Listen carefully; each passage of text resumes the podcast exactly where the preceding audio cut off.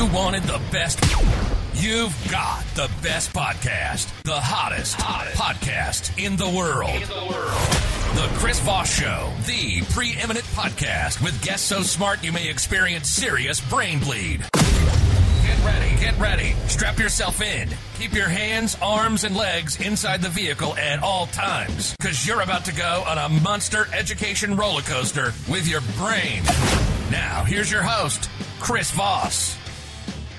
Hi, folks. Chris Voss here from the Chris Voss Show dot com, the Chris Voss Show dot com, and I hope you're ready for some serious brain, brain, brain bleed. I'm already bleeding from the brain clearly this Monday morning. Thanks for tuning in the show, folks. We certainly appreciate you coming by. We have an amazing multi-book author on the show. He's written a bunch of brilliant books, and we're going to be talking today about some of his books.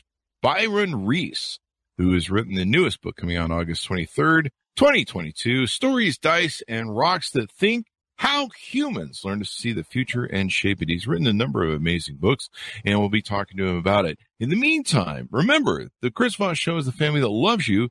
It doesn't judge you. It just turns thirteen years old this month. The Chris Voss Show is thirteen years old.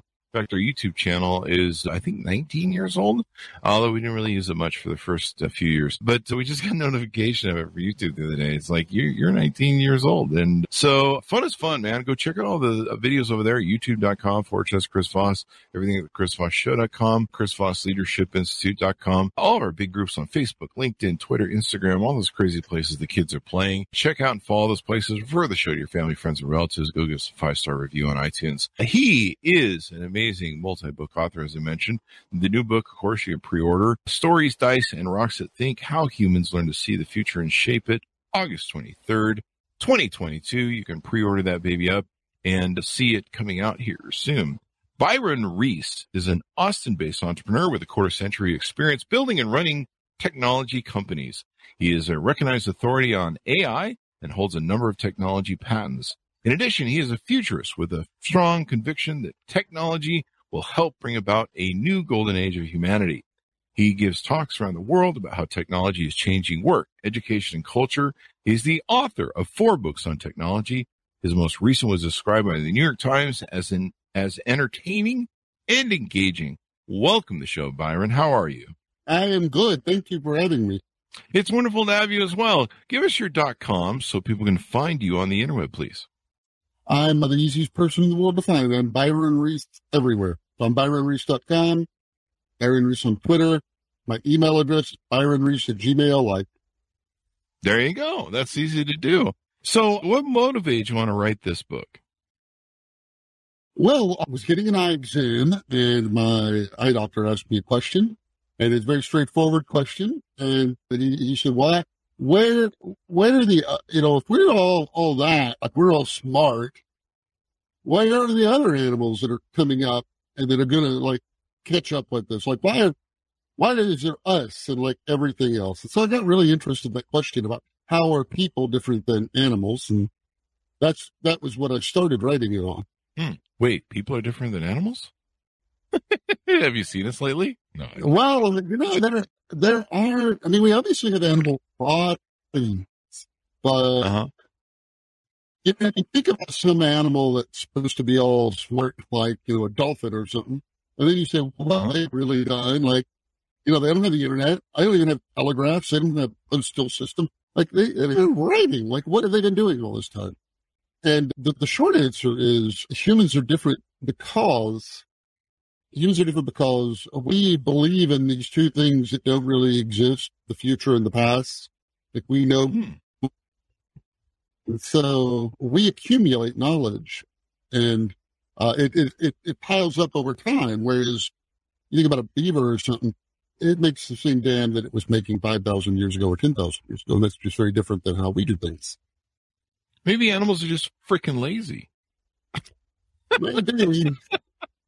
I'm just kidding. Hi, folks. Chris Voss here with a little station break. Hope you're enjoying the show so far. We'll resume here in a second. Uh, I'd like to invite you to come to my coaching speaking and training courses website. You can also see our new podcast over there at chris voss leadership institute dot com. Over there, you can find all the different stuff that we do for speaking engagements, if you'd like to hire me, uh, training courses that we offer, and coaching for leadership, management, entrepreneurism, uh, podcasting, corporate stuff, uh, with over thirty-five years of experience in business and running companies as C E O. Uh, I think I can offer a wonderful breadth of information and knowledge to you or anyone that you want to invite me to for your company. Thanks for tuning in. We certainly appreciate you listening to the show, and be sure to check out chris voss leadership institute dot com. Now back to the show. So, you know, is, is it because we're, is it because we have some sort of consciousness that those animals don't, or is that not true? Oh, I think that's could very easily be part of it. I mean, mm. Of course, we assume we're they're not conscious. For all I know, they've they're sitting around thinking about shit all day long. Yeah, but I mean, let, let me let me back it up and, and start two million years ago. You know where okay. all where all stories begin. Sure. There was this creature known as Homo erectus, which is supposed to be some ancestor of ours. And erectus lived for like a million and a half years. Mm-hmm. And erectus just had one tool called an Acheulean hand axe. Looks like a big arrowhead. It's kind of a curved bottom. And the thing about it is, those are found all over Asia, Africa, and Europe. Because erectus lived for eighty thousand generations, there are so many of these things, you could buy one on eBay for like a hundred bucks. Cool, just a million years ago. Now, the punchline of the story is, is that over the million and a half years, they did never change. Mm. You, you, if I showed you two a million years apart, said which one's older, you'd have a hard time. I mean, even experts date them plus or minus five hundred thousand years. And so you think, well, wait a minute, it took us three generations to get from Kitty Hawk to the moon. How did they go eighty thousand generations and not improve it any?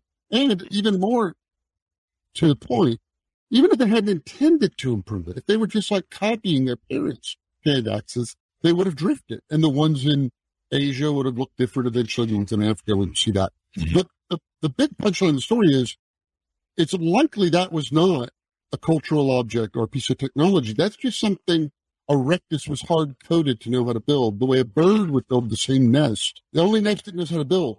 So erectus is sitting there chipping away at this thing, making it, but doesn't even really know what it's doing, even more, any more than the beaver knows why it's building a dam. And the beavers don't know why they're building dams, because if you put a recording of running water in the middle of a field and a beaver just walked by, that beaver's going to build a dam over it. Like, that's all it's doing. And that's all erectus did. And then, I'm getting to the punchline here, and then somehow sixty, seventy thousand years ago, something very strange happened to us, like we got bitten by a radioactive spider or something, because like overnight, you get beautiful cave art where you had none before. You get musical instruments where we have no evidence of them. You get representative art, like carved figures where there are none, just like like that.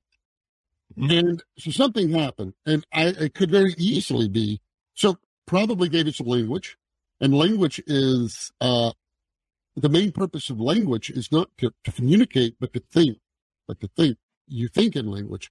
And there's a beautiful quote in the book from Helen Keller, who talks about what her life was like before her teacher came. She said she didn't even realize she was a thing that was different than the universe. Oh, okay. She was not conscious. She didn't understand that there was time passing. She was just in this like state. Um, and that's what erectus, I think, was. And then all of a sudden, pow, we get, we get all these powers. And one of them could very well be that we experience the universe, that we had, that we are conscious. And, and it could be that consciousness that, that was a, I mean, I wrote a whole book on whether computers could be conscious or not. I, you know, been down that path, and, and it could be, but as you point out, it's kind of the unknowable thing. So I have to, I can't let this joke slide. I, here I thought Homo erectus was a OnlyFans channel. I just can't waste that joke. It's too good. So, so were we dumb like most animals, are you saying, for a long time, where we kept doing the same thing over and over again? And then sometime, somewhere in there, I think this, I think the story goes, aliens stepped in and awakened our brains or something. No. It's funny you say that, because but when I was writing the book, people would always jokingly make that, that remark. It's a and great it's, joke.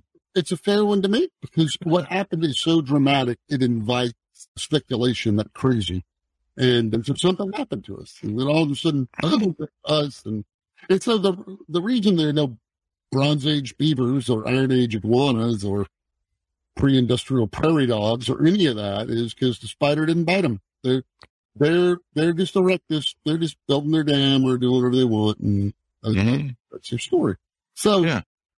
So does it become like Moore's law where basically once we awaken, we just, you know, you, you mentioned the, the, you know, the thing with Kitty Hawk and flying, and yeah, it's amazing how quickly we, you know, now we're in space and, and we're on Mars. The, does it become Moore's law where we just slowly over time start, you know, doubling, tripling and, you know. Yeah. I mean, I think so. You know, the thing about Moore's law that we, that we discovered was that all technology seems to behave that same way.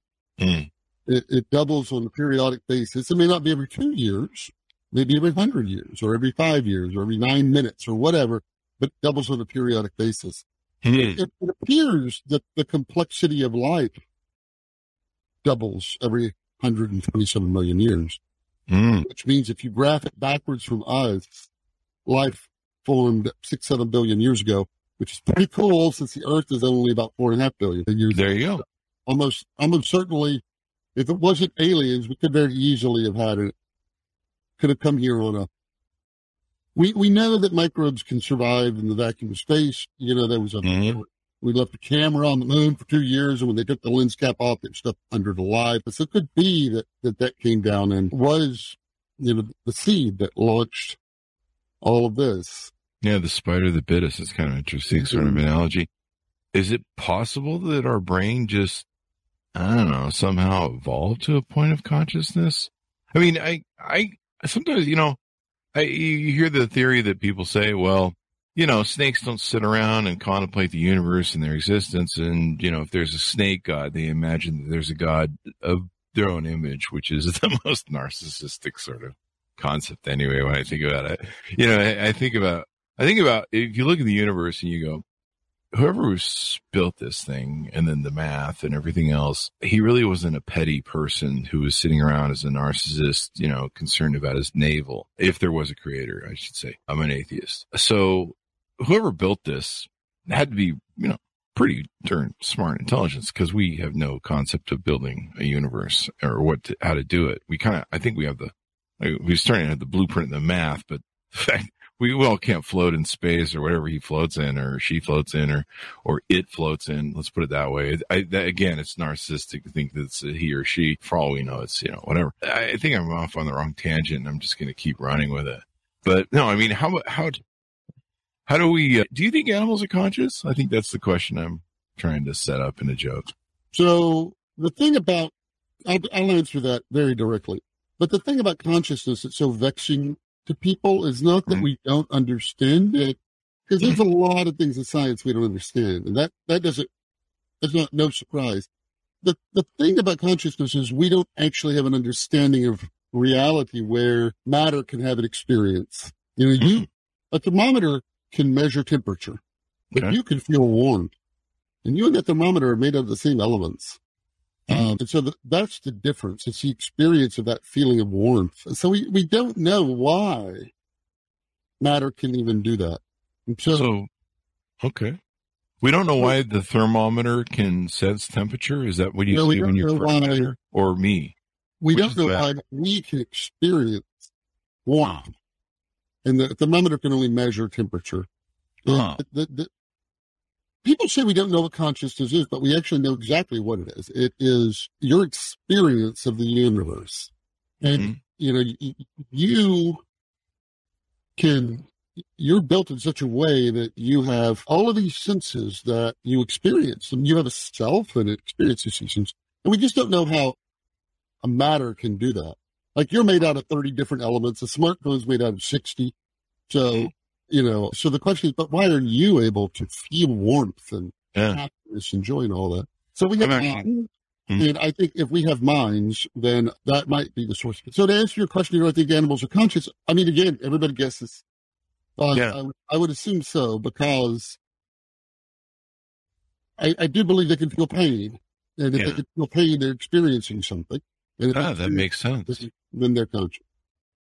That makes sense. Or, I mean, could it just be reaction? I mean, the body it has a... Be. It could be, you know... The body has a... Until the nineteen nineties, mm-hmm. in, until the nineteen nineties, standard procedure for veterinarians in the United States was to operate on dogs and cats without anesthesia because they can't feel it. They may be screaming in agony, yeah. but it's just some kind of reaction. That was the argument. Similarly, by the way, we did open heart surgery on babies with no anesthesia until the late nineties. And I'm not saying the eighteen nineties, the nineteen nineties. We were still operating on babies without anesthesia. So we, we didn't feel like they had a neural development that would allow them to feel pain. So even if they're screaming, ah, that don't really hurt. It's an easy thing to say, but, you know, if you've got to err on one side or the other, you always want to err on not torturing things. Yeah. If it comes down to, a, hmm, I don't know. Okay, I'll go with that no torture option. Yeah, most, most definitely. I mean, wow, that's kind of, that, that gave me the creepy jeebies. You say that animals are immortal. What's that about? Well, you know, I mentioned that we learned about the future and the past. Mm-hmm. And they're not real things. And the only thing that exists in the universe is this moment. And, and the future and the past don't. And yet we live in them, right? We're always thinking a minute ahead. Oh, I'll do that. I'll get over in traffic. I'll pick that exit. Then I'll swing by here and I'll pick that up. Like we make plans. Mm-hmm. And, uh, and because, but the double, the double side of that sword is that we also know there'll be a future where we are not in it, that we will die. There's no evidence that animals have an understanding of the future. In fact, I shouldn't even say it that way. This is a well-studied thing. And mm-hmm. you may get a couple of animals that may have a very limited few hour future view, maybe, but they're not going to like invest in a four oh one k or anything. They don't think in time. It's not, I don't, if you don't know that there's a future, then you don't know there's a future without you. So you don't know you're going to die. So I don't mm-hmm. think animals know they're going to die. I don't why, know. why would they? Why would they? It's a, not even a, I've had a few Nigerian snakes send me Google invites for calendar. That, that's a joke. So you talk about how our lives are so full of technology compared to, say, dolphins. You know, I guess dolphins don't have a Steve Jobs. Is is is that what separates us from them? Is our ability to, I don't know, develop and scale technology? Sort of, I think, sort of. I mean, if you were to drop, if you were to drop you on a desert island, mm-hmm. you would probably do okay. Like, I assume you watched a few episodes of Mythbusters and maybe some Gilligan's Island. and, and I'd be screwed unless there was coffee. Yeah. And you would be actually okay. You could build a yeah. lean to it all. But if you could imagine like a real Tarzan, like a real baby that was born in the woods and didn't have our culture and dropped them on the desert island, well, they wouldn't. They'd be starting over. And so what I think makes us special is we're born into a long sequence of, of we, we have a lot of, of history behind us. We're born into that. And so I was born into more culture than Leonardo da Vinci was because I had everything up to Leonardo and everything after it. Mm. I was born into more culture than Marcus Aurelius. I have all of that. And so our stuff accumulates and the dolphins don't. Oh. So I mean, that's setup of the book was that we learned how to see the future, and then we learned mm. to tell ourselves these stories, and the stories are not once upon a time. The stories are how we plan and navigate life, and only much later did we start articulating them. But, but, once we could see the future and know there was a future, then the question was, how can we predict it? And that's the second part of the book, which is dice. That's when we learned about probability. There you go. You know, you mentioned earlier that we're made up of, I think, what was it, thirty elements? I think it was. I, I'm actually thirty-one elements, uh-oh. and I know I know where we're conscious. The thirty-first element is coffee, and coffee is the reason we're conscious because without it, I'm not conscious. Well, you know, everybody, I'm sure, heard the old song that says the Enlightenment happened because we went from drinking beer all day in pubs to drinking coffee, and that that was the Enlightenment. Yeah. But it, there is a flip side to that, though, which are counties in the United States that had been wet counties where you could buy alcohol before Prohibition.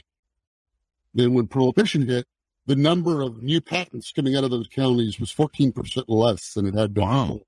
Wow. And so it, it, it sounds like you need a boat. You got to have the pick-me-up, and then you got to have the, you know, just be just lit enough to invent something like, I know, I'll make a, whatever. Yeah, there you go. So you say we're at the dawn of Act Three. What? What? I missed the first two acts. Then I uh, late to the that, show. Act One is stories. That's where we learn to imagine and visualize the future and tell that story. Act Two is about probability, and if it is something, can I show a visual aid? Please, please do. So the question for predicting the future is how. What determines what's going to happen in the future? Mm-hmm. And there were all these different theories. It's fate. It's, it's, uh, well, it was on my vision board, right? I'm like, exactly. I'm like, what's what that? You didn't know is that it's this that determines the future. So you may have seen these before. I'm about to flip it. And the, all these B Bs are going to start falling. And when they uh-huh. fall, they get a piece of plastic and they're going to go to one side or the other.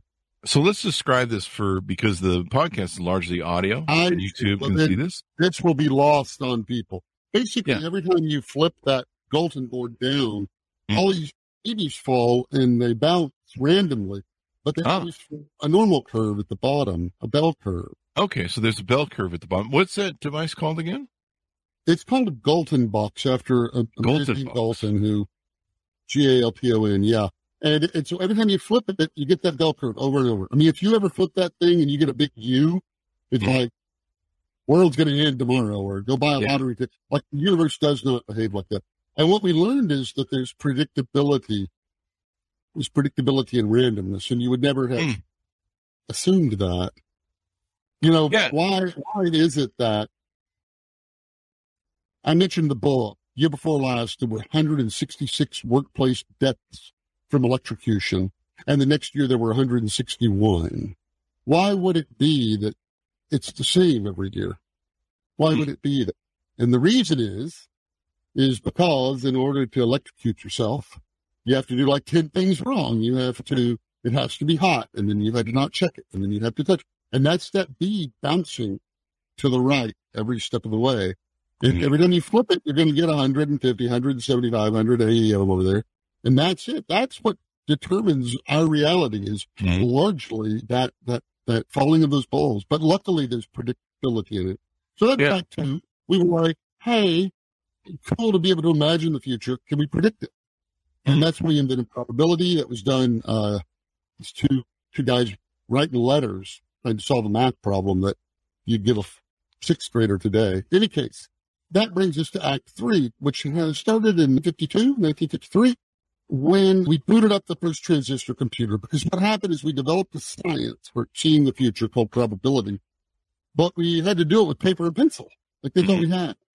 And we, we built the modern world on being able to make predictions with those tools, but it didn't scale well. Well, so we built machines to do our thinking for us, and those are the rocks to think, silicon chips, of course, being rocks and the kind of thing, and that's what Act Three is. That's what we're using technology for. And and the reason it's more than it sounds like.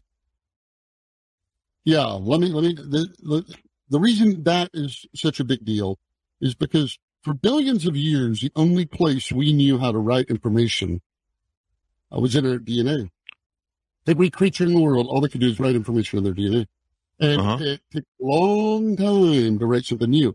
Then all of a sudden, we got language seventy, eighty thousand years ago, and our D N A expanded to be what was in our head. And then I could say, I could say, hey, Chris, don't eat those purple berries. And that doesn't take ten thousand years to learn. You were like, okay, I won't eat them. And then you can pass that mutation to everybody mm-hmm. instantly.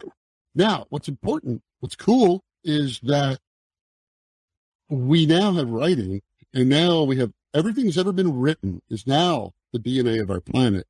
A man named Leonard Reed wrote an essay a while back called I, Pencil. I don't know if you've heard of this. He points out nobody knows how to make a pencil. There's not a mm-hmm. person in there that knows every step of making a pencil. Nobody who can mine the ore and make the steel and bend it in the ferrule and get the yellow paint, and nobody. And yet pencils get made. And so the question is, who makes the pencils? Who knows how to make the pencils? I'd say it's a superorganism called Agora. Of, of okay. humans. Superorganism of humans called Agora. And Agora knows how to make pencils. And more importantly, Agora knows how to make smartphones. So Agora mm-hmm. is the thing. Uh, our D N A now is distributed around the planet. It's it's in written form. Like the D N A in your body, most of it's junk D N A, but there's a lot of, you know, good, good stuff in it too. And that's what runs our world is this new D N A we have. And that is computers, which not only can process data quickly, but they can collect information as well. And and that's it. I'll, you see, this is short, don't worry. But for the longest time, now humanity has has been hindered by the fact we don't have a collective memory. So you can learn something your whole life and know it, and then you die and it's gone. And maybe you taught one person and they die and it's gone. And and so we never could accumulate our knowledge. We're, you know, like the dolphin, we couldn't accumulate it. And then all of a sudden we we we could. And that mm-hmm. made, I think, all all the difference in the world. Yeah. Did it be was it was it because we started storing information? I mean, for a long time we had historians that were griots that would, you know, keep a verbal mental history. What, what stuff, I, and then we started writing it down. What our ultimate goal is now. The ultimate direction, this may not be anybody's goal, I don't know, but imagine if you could record every single thing that happened, everything. I mean, everything, every word you say, everywhere you go, every breath you take, everything your eye tracks to, what happens to your pupils when you see it. We're building that world because we all want all these little pieces of it. Like hmm. if they made a skillet that could detect botulism or E. coli, mm-hmm. I'd buy that skillet. I don't want to get E. coli. But the skillet is therefore recording everything that it was ever made in it. And then mm. my silverware could keep track of what I eat and, and the vitamins in it, so it can tell me what I need to take or whatever. I'm going to take that. So slowly we're building all the data. We're getting all the data of eight billion lives. And then we're going to mine that data. And then that is our collective memory as a planet. That is our collective wisdom. And now every mistake you make will be the data that, that helps somebody else down the road. And every person hmm. in the future will be smarter, will be wiser than the wisest person who ever lived, because they're going to have billions of pieces of life experience to draw on. So now you've made me realize that all this tracking of data that we do through technology is really based upon a song about stalking by the Police and Sting. Every move you make. Basically, that's right. Record it all. Thanks, Sting. Um, Way to fucking go. The let, Let's touch more of, uh, on this Agora, because I want to flush this out a little bit. Agora is, or Agora, I didn't mean to put an N in there. Agora is, is, is it a collaboration? Is it a an I, a concept or idea or a real creature? It's, it's one of three things. Mm-hmm. It may just be a metaphor. Is it all three things or or three things? Well, I don't think so. It's either a metaphor, a useful way to understand the division of labor, okay. or a system, like mm-hmm. a car, a system yeah. of, that can break. Yeah. Or it's an actual bona fide living creature. Mm-hmm. It's alive. The, the notion of a superorganism is, is, is this, is that, you know, you have something like bees, and your average mm-hmm. bee isn't very smart, but bees live in these colonies, and the colonies are smart, smarter than any bee. And the colony takes on different attributes than any of the bees. For instance, bees are, are cold-blooded. They don't regulate their body temperature. Beehives are warm-blooded. They're held at ninety-seven degrees by the bees, so they're warm-blooded entities. Likewise, you're an emergent entity, right? Because none of your cells knows about you. If I take you apart a cell at a time and put every one of those cells in a petri dish, they can live on. But you would vanish. Like, were you ever even there? Like, what are you? Mm-hmm. What is it that you are that is different than the sum of all of your cells? And that you are a superorganism, superorganism. And, yeah. and so the, the, all humans who are connected in any way with common culture or common, mm-hmm. in any way are part of this big superorganism of people. It's nothing mystical or anything like that. It is how a beehive is smarter than any bee. It's a collection of humans. Okay. And is, has this emergent property that it makes smartphones, and they're cheap, right? Like Agora. Mm-hmm. The, the Agora, yeah. by the way, was, was a, was in, in ancient Greece. It was like the part of the town where everything happened. It was the, it was the market. It was the debate society. It was the, you know, they used to, like in a, in Assyria, they used to bring all the sick people and just set them down near the entrance. And when you're walking in, everybody's supposed to yell out their symptoms. And then you're like, oh, I had that once. And then you go over and talk to that person. And uh, I mean, it's basically like posting your symptoms on a forum and hoping somebody says, oh, I did that too. So everything's happening in the Agora. Yeah. energy of humans. Yeah. And that, by the way, is what the next book is about. It's just about awesome. Agora. This book leads into Agora, but ah, it is ah, just that's what I do. I post my monkeypox pictures, and that's how I found out monkeypox on social media. The you know, I'm going to put soup. What was that term? Superorganism. Uh-huh. Yeah, I'm, I'm oh, putting that on my Tinder profile on LinkedIn. That's my new title should. on LinkedIn and, and Tinder. It's probably going to get more dates, especially when I put when I put super in, in, in organism. The chicks dig that, I hear. Oh, really? I, I like the chicks it. dig that. So we'll do that. What What is your thoughts on, you know, because you've written books about A I, you talk about A I. What's your thought on that whole Google thing, the kerfuffle? what What age do I live in? I've been listening to Biden too much. I love Biden. The kerfuffle from Google, where that one engineer dude who wears a top yeah. hat, actually, if you see his photos, good for him. He looks like the, he looks like he looks. If you wore, if he had one of those long cigars that women used to use in the sixties, he'd look like the the guy from Batman. What, what was his name? The, the Penguin. Yeah, he's a fine fellow. I don't mean to be that way, but he does have. Penguin I yeah. don't know much about the Penguin's past. Uh, well, yeah, I don't. Clearly, I never. I. I was getting laid instead of reading comic books. That's a joke, folks. So what's your take on him declaring that Google's systems, their A I that they're building, has become conscious and and is cooking up Skynet and will deliver Terminators next year or something? I don't know. I used to host this podcast called Voices in A I, and I had uh-huh. one hundred twenty guests on it. And I, I'm fortunate that we live in a time when you still get access to a lot of people who were in early, you know, the big brain. It's just wonderful. And, and what I what I like to do is ask them all the same set of questions. Mm-hmm. And one of them I would ask them all is, do you believe we can make general intelligence? Hmm. Do you think we can make general intelligence? And ninety-six percent said yes. Hmm. And then I would say, but you agree we don't know how to, right? Now, what's general intelligence? Is there, what, what is that? It's artificial intelligence. It's an unfortunate word because it means two unrelated things. It's like the word pool. Does that mean like a game pool or a swimming pool? It's like they're different things. So we use A I for these two different things. And one of them is narrow A I. It's what we know how to do now. It's a real simple technology where you take a bunch of data and you look for patterns in it and you make projections in the future about those from those patterns. That's your spam filter, and that's how you get routed through traffic, and that's great, and that works. But then there's this hypothesized form of A I called general intelligence. And that's an A I like you and I.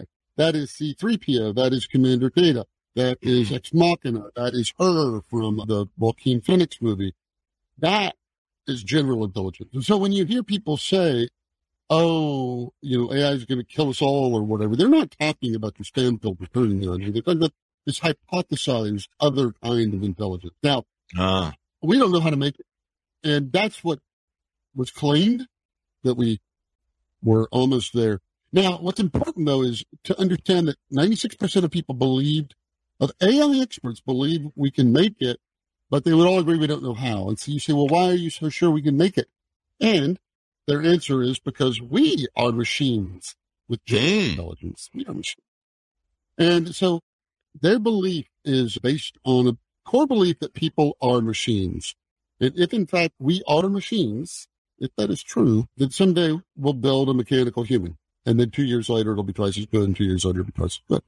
I don't uh-huh. believe people are machines. I, and I don't even think you have to go to the soul or anything like that to make the argument that there's something about people that cannot be reproduced in a fab. If there, if there is, then general intelligence is possible. So impossible. And I'm in that camp. It's impossible. You cannot make general intelligence. It will never happen. It will never happen. Yeah, I've seen humans. There's no general intelligence. What is, what is that line from George Carlin? fifty percent of people are dumber than average. So there's that. And, and you know, it's it's kind of interesting. You you know, you mentioned earlier the uh, you mentioned earlier the uh, thing where people are getting shocked by electricity. I, I always just thought that was Darwinism.